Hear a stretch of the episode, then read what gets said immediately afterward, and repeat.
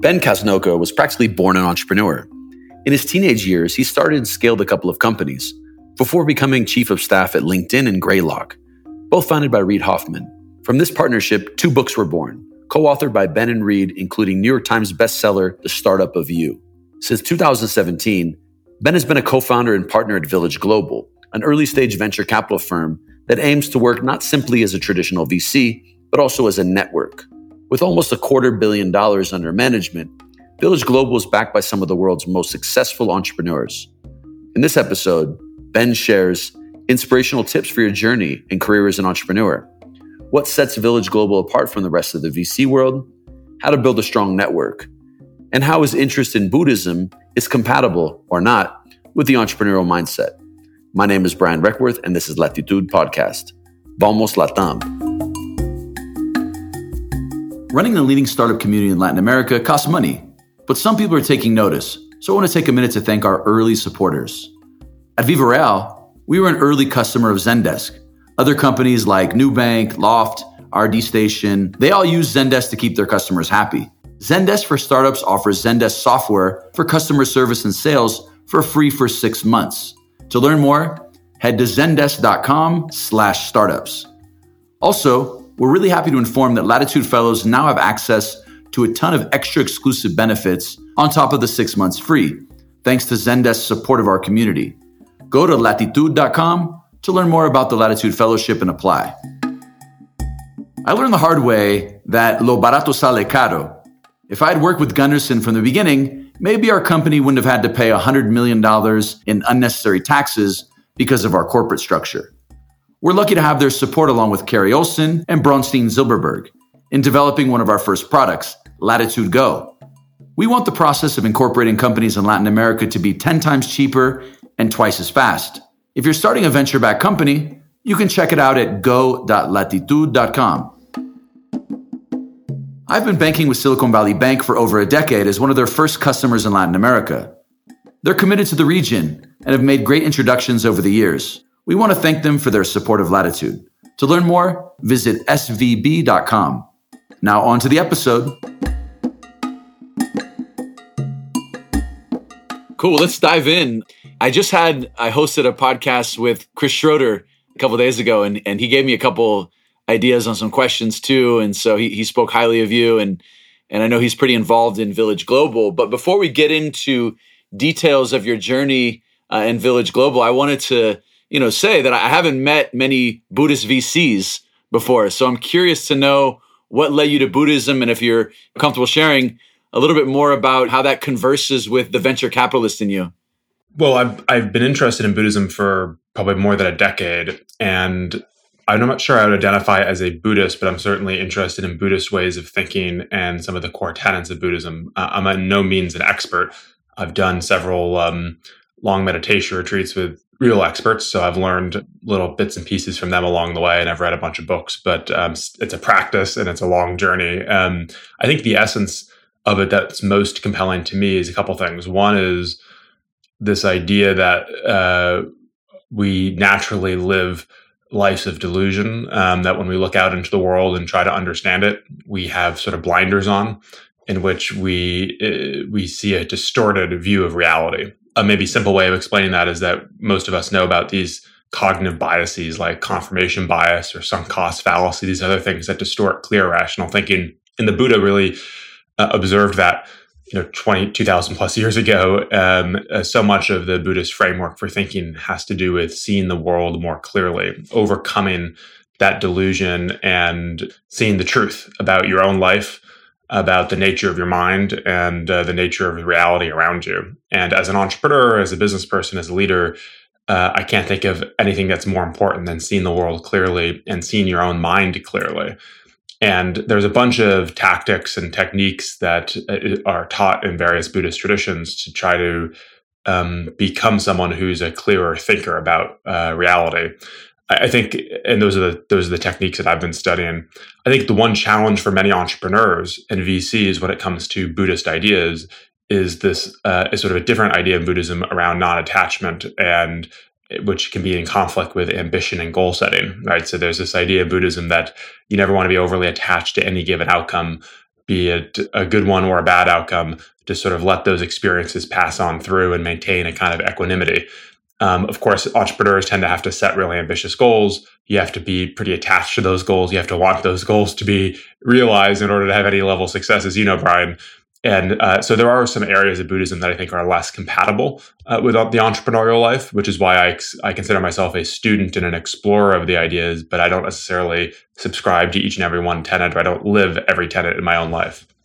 That's really helpful. That makes a lot of sense. I mean, I guess that you kind of address my my question of that little internal tug of war that might happen of ambition and and being able to let go. And but I think that there's philosophically, it sounds like there's a lot of things that probably help your thought process in what you're doing. What would you say is is a helpful contributor to you being a successful investor in terms of how you approach things and how you're maybe certain awareness that allows you to maybe see certain certain opportunities or deal with entrepreneurs in a different way maybe I mean, one of one thing that Steve Jobs said many years ago, which always struck me, is that the journey is the reward. You know, it's the climb up the mountain that can be as fulfilling or more fulfilling even than getting to the top of the mountain and looking out. And when I reflect on my own uh, successes and and and failures, when I think about the the experiences that have been most fulfilling to me, it really is the journey and the struggle and the pursuit. And you know, sometimes when I've even achieved the thing that I set out to achieve, it doesn't quite feel as good as I thought it would. And um, this is actually a core tenet of Buddhism, which you know my own sort of rough translation is getting what you want won't make you happy. There's a sense in which there's a great deal of impermanence and emptiness to real external achievement. It doesn't really fill us up in the way that we often think it will. And I think for entrepreneurs, it's a really important lesson that if you don't love or learn to love the day to day, it doesn't mean you have to love every single day of the journey because there will certainly be really hard days, as both you and I know, Brian. But you know, most days of most weeks, you really have to enjoy the grind, enjoy the struggle, enjoy the pursuit.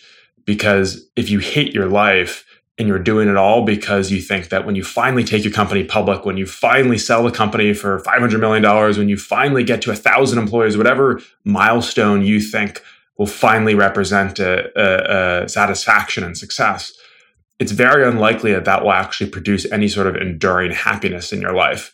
And so I know so many entrepreneurs and VCs who live lives of great agitation and um, conflict and unhappiness.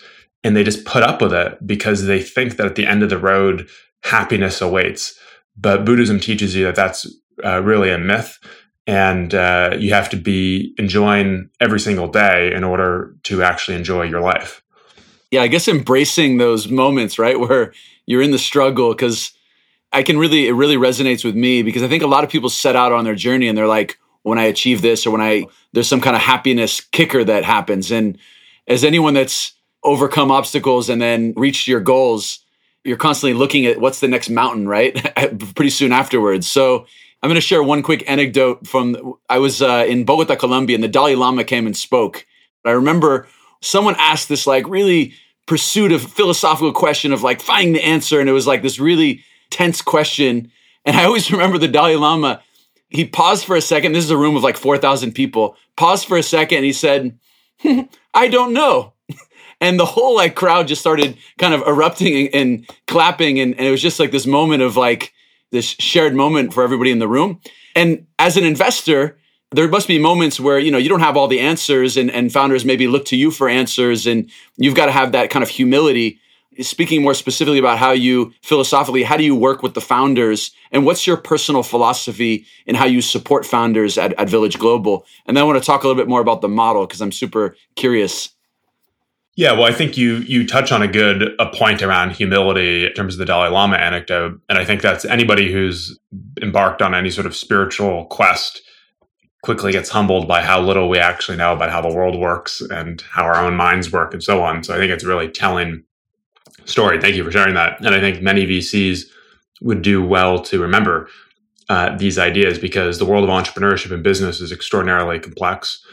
Um, and I think what makes this humility issue difficult for VCs is that on the one hand, our superpower is pattern matching. Right. Our superpower relative to someone who's full time on a single business is that we are talking to and looking at decks of and seeing metrics about thousands of companies at once, right? We're getting pitched all the time. We have portfolios. And so we peer across this broad data set and we begin to notice patterns, right? We begin to notice this, the, the sorts of habits of mind and behavior that define great entrepreneurs and then the habits of mind and behavior that are common to those that are struggling. We see certain strategies work, certain techniques work or don't work. And that's our superpower because when we talk with a CEO in our portfolio, we can say, Hey, look, we've seen this playbook before, or here are the four ways that our startups have a t- successful time hiring engineers, or here are the three things that we see in common among companies that are expanding globally, or whatever the, the scenario might be, right? So that's our superpower is that pattern matching. And I think every VC can say that we at Village, because of the scale at which we operate, we have an especially large data set from which to discern these trends and points of commonality. I think the flip side, though, is that uh, we sometimes do this pattern matching and then we just assume that we have a perfect model of the target company, the founder who's seeking advice or who we're trying to help. We assume that we can just uh, fit them right in to this pattern that we have in our head or that we observe. And the truth is, not every company fits into that pattern. In fact, some of the great entrepreneurs today are actually trying something genuinely new and different where you can't actually apply the lessons from other companies, right? The pattern doesn't fit. And, and that's where there's an arrogance that VCs can have when they give advice. It's like, oh, I've seen, oh, you're a seed stage company building a SaaS product for, you know, HR professionals. Okay, here are the eight things you need to know. Here's what's not going to work in your business. But every amazing business has in some way defined, uh, defied the rules, defined history. And so you sometimes have to be more humble than you might be intuitively as a VC doing that pattern matching and, and celebrate the idea that this might be the founder who actually breaks the rules, right? This might be the founder, even though the eight other founders in your portfolio tried it and didn't work, this person might make it work. That's what makes them a great entrepreneur. Yeah, those sometimes are the breakout companies, right? And I think we've all been humbled at one point in that, in that exact scenario where we think we have clarity of something and then all of a sudden somebody proves us wrong. And let's talk about the Village Global model a little bit and how is it a different model for venture and and why now for those listeners that don't know? Because I'm a big fan of what you guys have built in a pretty short amount of time.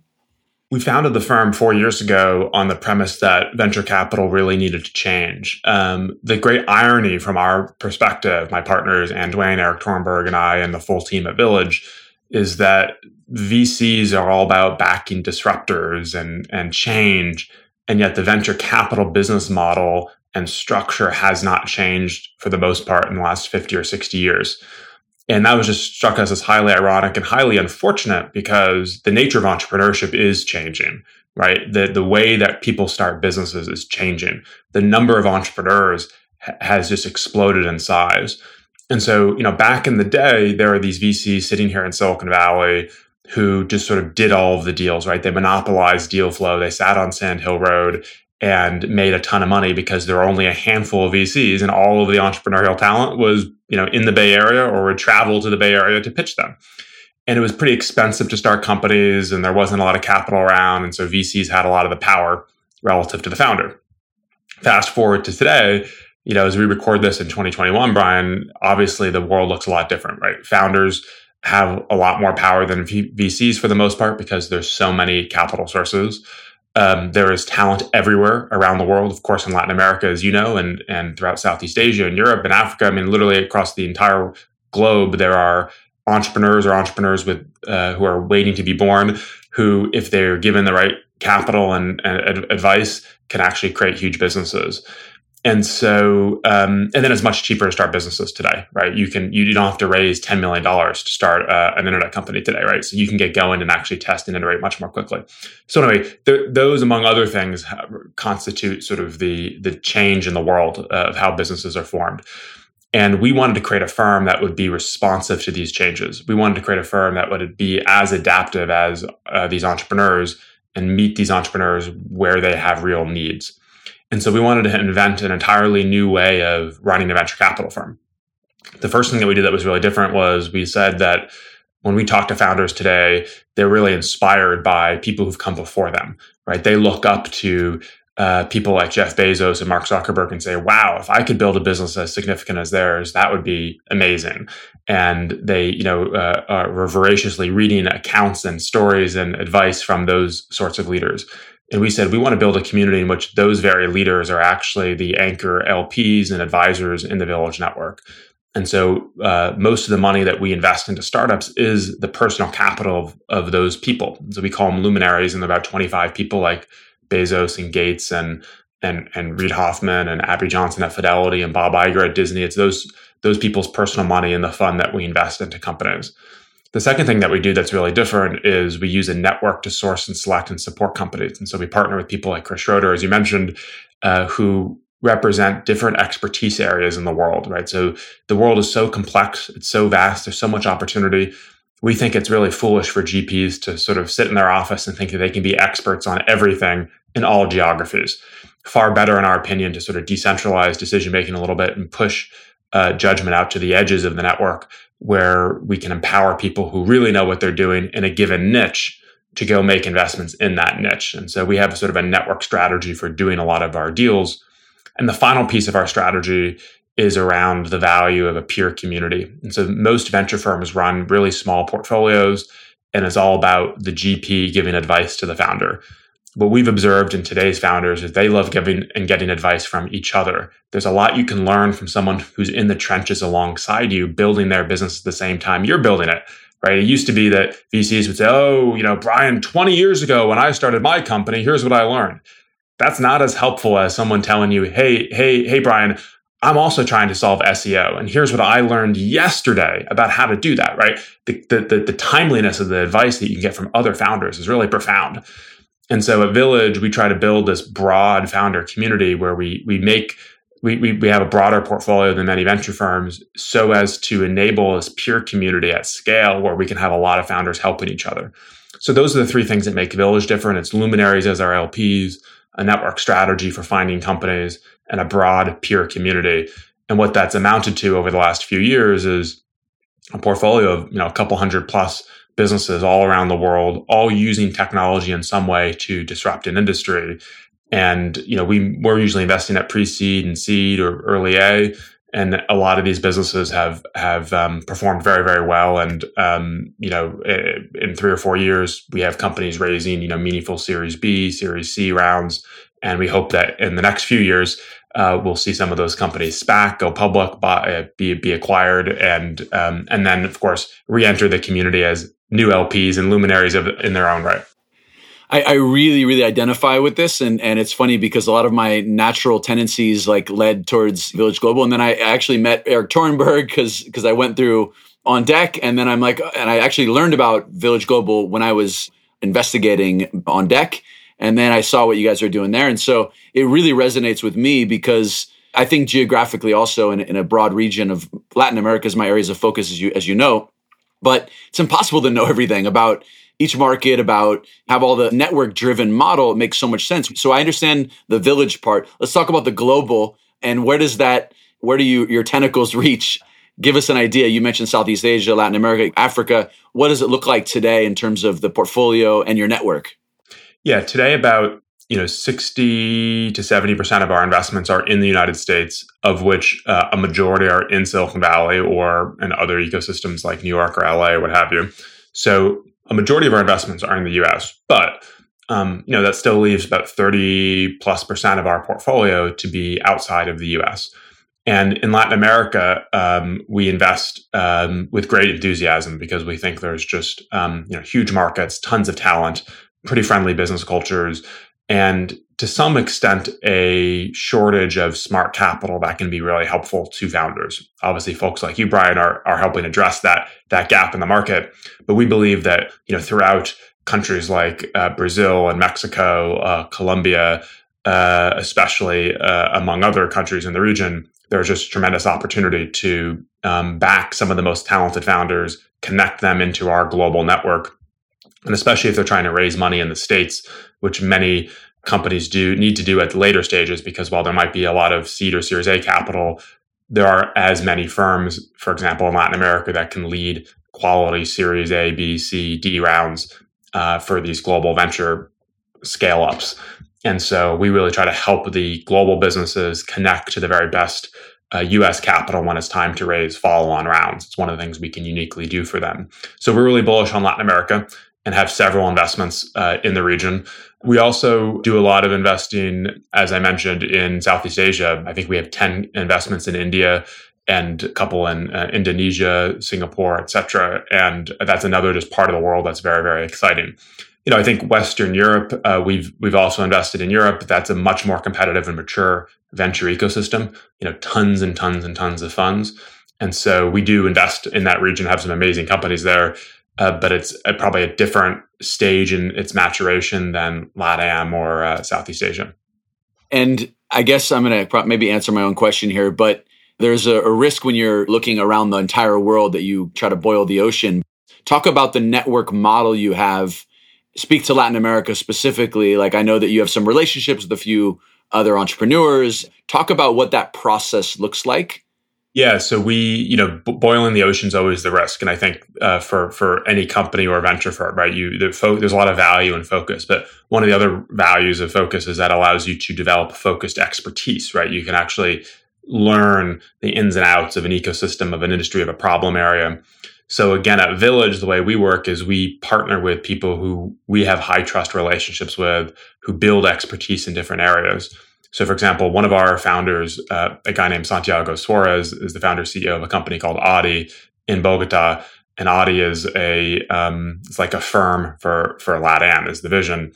And in addition to being one of our founders, we also partner with Santiago on early stage investments. And so um, he has a finance and investment background of his own prior to prior to being an entrepreneur.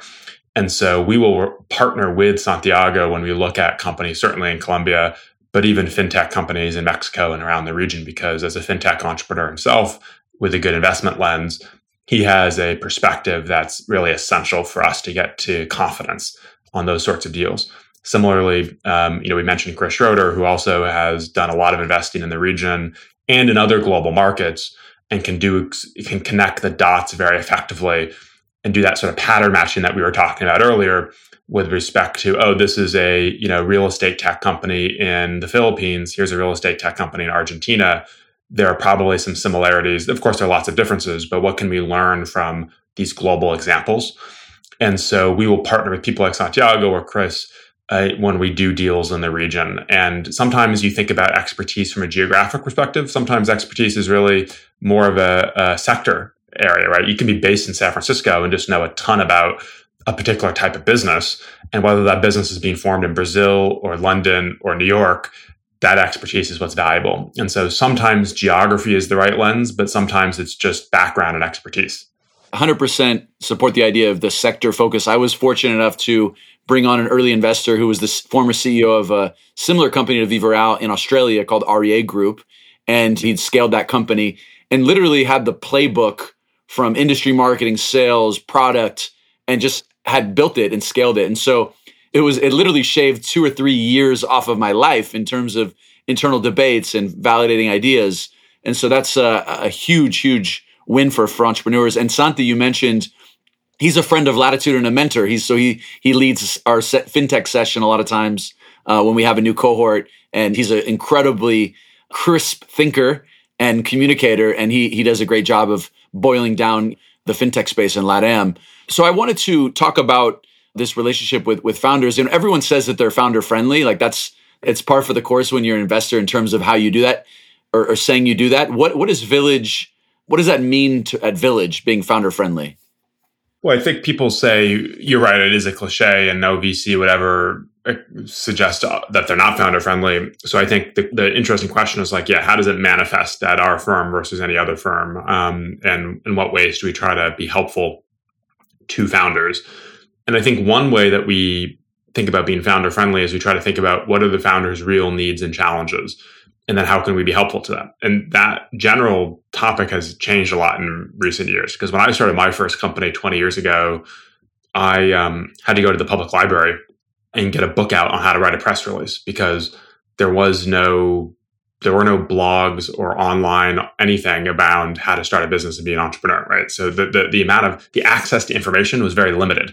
Uh, today, if you're starting a company, there are literally 10,000 blog posts about how to write a press release. There's 10,000 articles on how to do SEO. There are 10,000 articles on how to hire. I mean, there are a million podcasts that have amazing interviews with people much smarter than you or I talking about how to build incredible businesses, right? So there's a million uh, places out there where people can actually get educated on how to be a successful entrepreneur. So sometimes I tell founders like if you can't figure out the basics on how to build a business, you know, if you haven't read an article on product market fit, if you haven't read lean startup, etc., I mean, what are you doing? You don't need to ask me to explain those things for you. Go read it on your own, right? It's all out there. It's it's basically free. So go educate yourself. Now, once you've educated yourself, of course, there are still things you can learn from a content perspective. But the main thing that you need as an early stage entrepreneur, we believe, is a network. You need to get introductions at the right time to the right person when it comes to trying to hire, sell into customers, raise money from VCs, etc. So you can read a million articles about fundraising, but nothing helps a fundraising process like a warm introduction to a quality VC who trusts the person who's doing that referral. So we at Village, with respect to being founder friendly and helping founders, we definitely try to, we definitely will teach them things. And there are, there's some content that we, we compile, especially for our, the companies that are in our accelerator. We spend a lot of time rolling up our sleeves and helping them on some of the advanced tactics of building a great SaaS business or consumer internet business or whatever space they're in. But generally speaking, we focus on network. We focus on connections, not content because we recognize that there's so much content out there. It's almost like a litmus test for how much how resourceful a founder is. Like, have they gone and consumed the content on their own? So by the time they meet us, they really just would value our network. That, that makes a lot of sense. I mean, the, the information's available and there for the consumption. One quick question I have is this whole network piece. And a lot of people have tried to solve this like kind of fundraising marketplace idea where it's like matching capital with investors.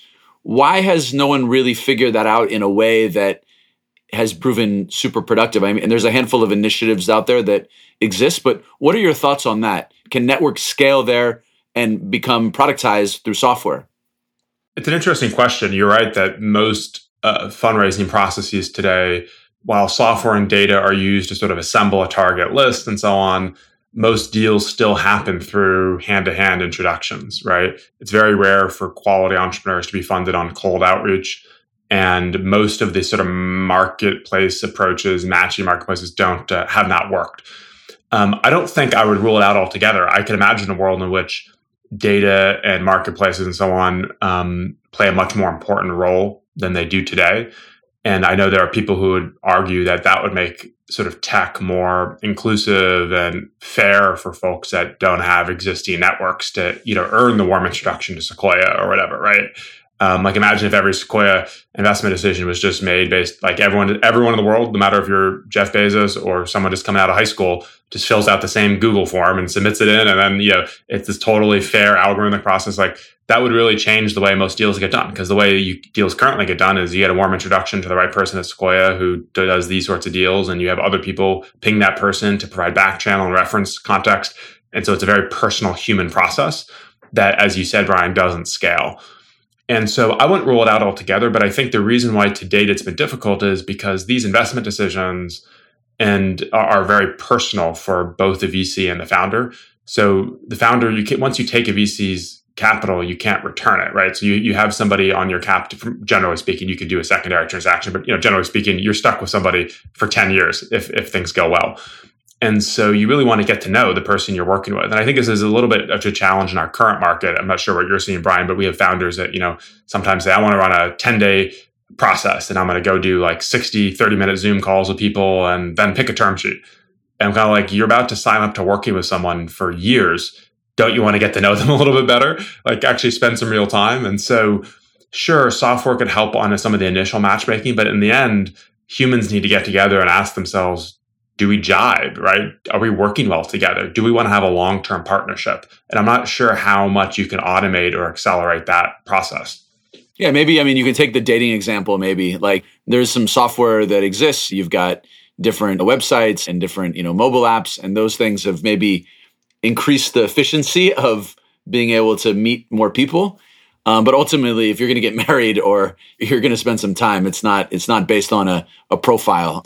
But yeah, it intrigues me because I feel like still it isn't very efficient. And it's the reason why in Latin America, most founders that get funded are come from Ivy League schools or you know Stanford or Harvard, and there's some kind of really specific signal, which it's just the way it is right now. And I'm I'm just thinking more about the. the I think the it's challenge. a good. I think yeah, it's good. It's a good general topic to think about because I think I think the dating examples is is is accurate, which is that you know if you can make the top of the funnel matching more efficient, then you know you could still have an extended get to know you period. Like you know if you match with someone in a dating app or something, you you would still go on dates and get to know that person over a period of time, right? And whatever cadence makes sense for both both parties.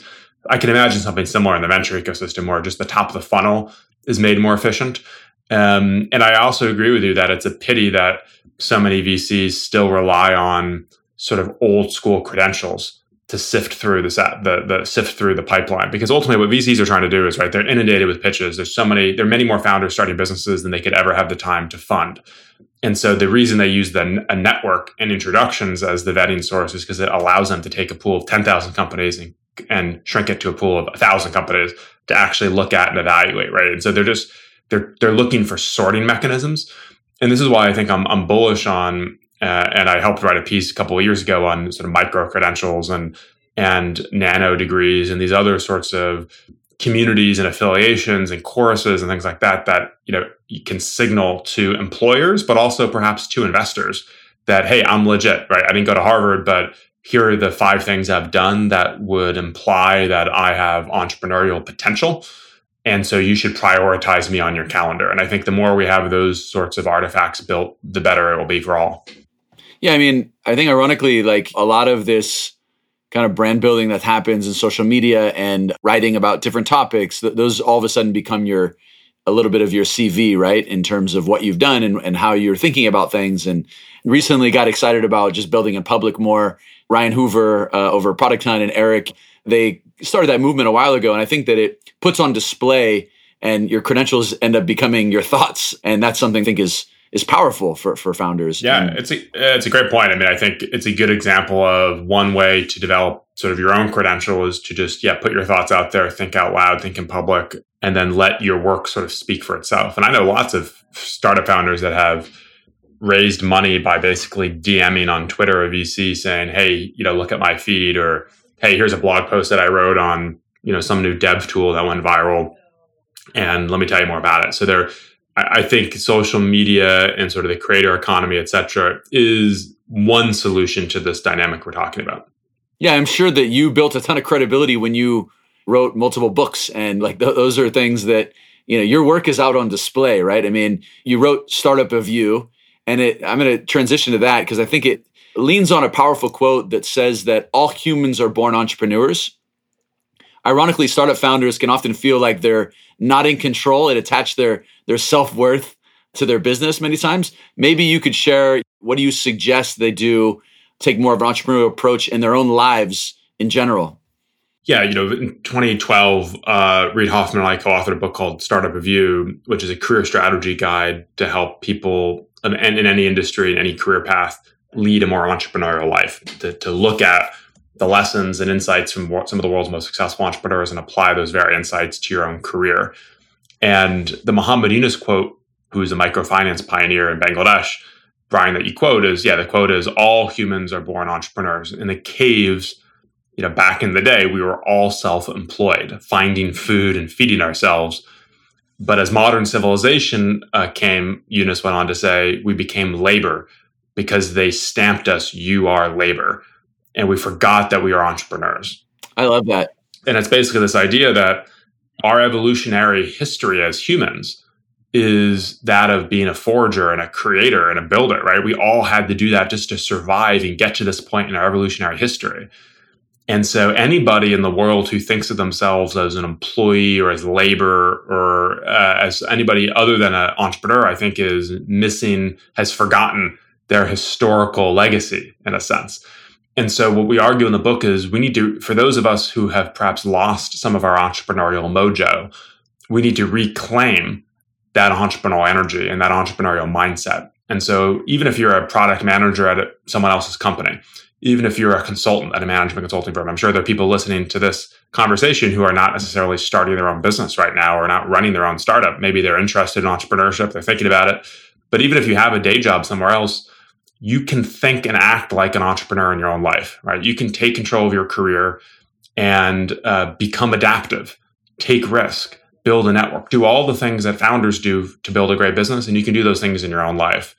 And only then will you have a career that can flourish, that can be resilient to change. I mean, this pandemic, uh, the COVID 19 pandemic, is such a good example of a black swan event that you know disrupted so many industries and so many people's careers. Like in a three week i remember this from you know in march 2020 like there was a three week window where we had in just a few weeks literally hundreds of thousands of people if not millions of people in the us alone instantly out of work right? Entire industries the restaurant industry the movie theater industry you know all in-person retail. I mean just huge swaths of the economy just shut down. I mean if you work in one of those industries that's a shock of epic proportions. And so I think it's beholden upon all for all of us to ask ourselves, how resilient are we to those sorts of unexpected changes? How do you invest in yourself to become more adaptive? And again, founders have to do this all day long when they're building these businesses against all odds. And our argument is no matter what you're doing in your life, make a similar sort of investment in yourself, in your skill set, in your network, in your personal brand to be similarly adaptive long term. 100%. Uh, one thing you mentioned, and it made me think of something. Brazil, a lot of times when I worked there, there was this obsession with teams that people we hired as we scaled the company. And people would often say, What's the career plan for me? Like the company, do you have a career path for me? And I remember just like wanting to tell everyone, like, first of all, like, you should build your own career path. The company isn't designed to build your path for you. And if you think like an entrepreneur and you're like, hey, I'm taking this on, I'm going to make it happen, you become just so valuable to the company. It's it's like the best people that I work with were entrepreneurs and they they took their teams and they they had the pride of like making things happen. And so I couldn't agree more. And I and I loved the book. I remember when the book came out, and uh, in fact, I have it here, and uh, it's absolutely relevant today. Well, I appreciate that, Brian, and we'll send you the 10th anniversary. Uh, a new edition is coming out next year. Um, awesome. That uh, we'll have to get you a copy of. I want to amplify your comment on career. It's, it's, something we actually address in our subsequent book called The Alliance, which is for managers and leaders for recruiting entrepreneurial employees into their organizations. And what we say in The Alliance, the advice we give to managers is you have to tell your employees, look, it's not our job to be in charge of your career, right? Every individual has to be has to own their own career. No one can run your career for you. Now, your manager and the company you work for can be a really strong ally in that process. And in as much as you want to be growing in your current job, you should be having live conversations with your managers and colleagues about the kind of growth that you want to experience. So there definitely is a collaborative element to it. But this idea that the company you work for is responsible for your career, that is a very antiquated concept that was true maybe 50 years ago back in the company man company woman era where people work for one company you know their whole life. But in today's economy you have to be in charge of your own career. Totally. I mean i'm excited to read that book. I love the original book and the the extension. I'm excited to sounds like next yeah, year the, the, the extension the, the way what happened was just for your own context might be interesting we wrote startup you for individual professionals. And then we got emails from all these ceos and managers saying how do i recruit and manage employees who are thinking in the startup of you way right? Because these people tend to be more ambitious. They tend to have be more driven by growth and professional development. Um, and so what does a company need to do to attract manage and retain those sorts of employees? And that was the framework that we developed. Well, was originally came out of how LinkedIn managed, and then we wrote it into an HBR article, and then it turned into the book, The Alliance. And the premise is like you want to stop treating your employees like they're uh, you know lifetime uh, workers who are going to work for you for the rest of their career. But also don't treat them like day-to-day contractors where you might fire them at any moment or they might leave you at any moment. Like it's neither lifelong nor is it like a day-to-day contract. You want to instead forge a, sort of medium-term relationship which we call an alliance in which you invest in your employees and commit to transforming their career. Because again, if they're startup of you style employees, they want to be growing. And in exchange, they commit to transforming the company's trajectory. And so this is mutual investment and mutual benefit over a realistic period of time, which we call tours of duty. And that's sort of the, the framework for how to connect with these entrepreneurial employees in the workplace. I love that, man. And I think we both agree that as people that have led teams, we love to see people succeed, right? It's a shot in the arm to be like when you've got someone that you work with you for a couple years and goes and starts a company or gets this really prestigious role somewhere like that. I remember the first teams that I hired in Colombia. And I remember we'd focused on Colombia and then we realized Brazil was this massive opportunity. We had to pivot and move to Brazil and, and make that our focus. And I felt bad because not everyone, I couldn't take everyone with me and I had to let a bunch of people go.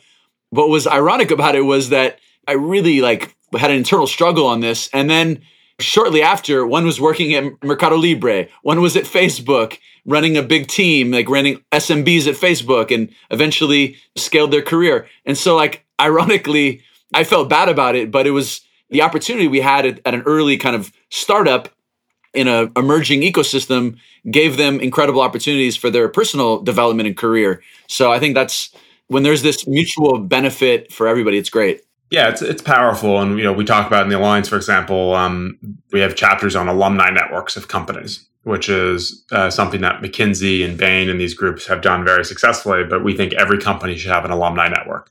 For one, having an alumni network implies that not everyone's going to be at your company for their entire life, which is fine. That's not like ultra disloyal. It's just it's reality. Assuming people complete honorable tours of duty and communicate, it's fine if if they're not there for fifty years, right? But also, what you get with an alumni network is that very powerful diaspora you talked about, Brian, where you have all these allies and friends and you know former colleagues at all these different companies, and that can actually be useful to a company, right? So, like for example, when I was at LinkedIn, I helped start the LinkedIn Alumni Network, you know, in the spirit of this book. And when you pull together the LinkedIn alumni base, it's a pretty powerful cross section of the tech industry. And so the way that translates on the recruiting side is when you recruit a new employee into the company, you can tell them, hey, look, maybe you'll be here for two years, maybe you'll be here for six years, maybe you'll be here for 10 years, maybe you'll be here for 20 years. But at some point, if it's ever time for you to leave the company, we will welcome you into the alumni network. And then you're an alumnus for life. And that network of fellow alumni is actually really, really powerful. It's like a university alumni association. Like one of the benefits of going to a great university is you have the alumni network. And so it actually helps you recruit employees on the front end by have by being able to point to these examples of successful alumni. And there was a great Business Week did a piece a few years ago on, I think it was J. Crew, the fashion you know, clothing company, how like six of the top CEOs in the fashion industry all used to work at J. Crew. Like the J. Crew alumni network is this powerful like mafia in fashion. And I'm just thinking like if I were a recruiter working for J. Crew, I would take that article and hand it out to every single prospective candidate, right? It's like, come work at J. Crew and you'll be part of this alumni network long term. That's incredibly powerful. Yeah, we've seen it, Rappi. Like all of a sudden, like I've invested in probably, I don't know, four or five Rappi early employees. And it's just like it built this entrepreneurial culture. You know, I remember talking to Sebastian about this, the, one of the co founders, and he had such a positive spin on it. It was just a long term vision of like, we know people aren't going to be here forever. And we love to see people succeed. And that's just the opposite of the crabs in the bucket, right? Where it's like, you work for me, you leave. And the alumni thing makes so much sense. I don't know why I haven't thought about it. You go to these top schools oftentimes, mainly, you know, you do an MBA at Harvard, there's an incredible network that is associated with that. And every company that's successful. Um, and then also you, you have the best interests of the company moving forward, even after you're gone, because you want to expand your network. Yeah, 100%. And so I think it's a great tactic that even small companies, I think, can benefit from. So even if you have, you know, if you have more than 10 employees, say, I think it's probably time to start thinking about an alumni network because you will have people who leave or people who you have to let go, whatever, for different reasons. And as that alumni population starts to grow, consider uh, pulling that group together once a year, like a little reunion, um, connecting the alumni to current employees, like just make the alumni network an asset of the business. Love that. Speaking of uh, kind of investing in yourself, which is a topic here, what are you doing to invest in yourself? And what's the latest with you? I'm always trying to get smart and, and develop on lots of different on lots of different fronts. I mean, I think intellectually, in terms of topic areas, I'm invest. I'm trying to get smarter on both crypto and, and bio um, as you know two major trends in our industry. Uh, bio meaning like biotech and biology and life sciences, things like that, and crypto being cryptocurrencies, DeFi, etc. I think at a separate from topic areas, I'm actually interested in trying to build upon strengths right now. So I wanted the I hired a coach to help me on writing earlier this year where I already I think I'm a pretty good writer as is. I have a lot of experience writing, but I felt like I still had room for improvement, a lot of room for improvement. And um, working with a coach has helped me identify some of those areas of improvement.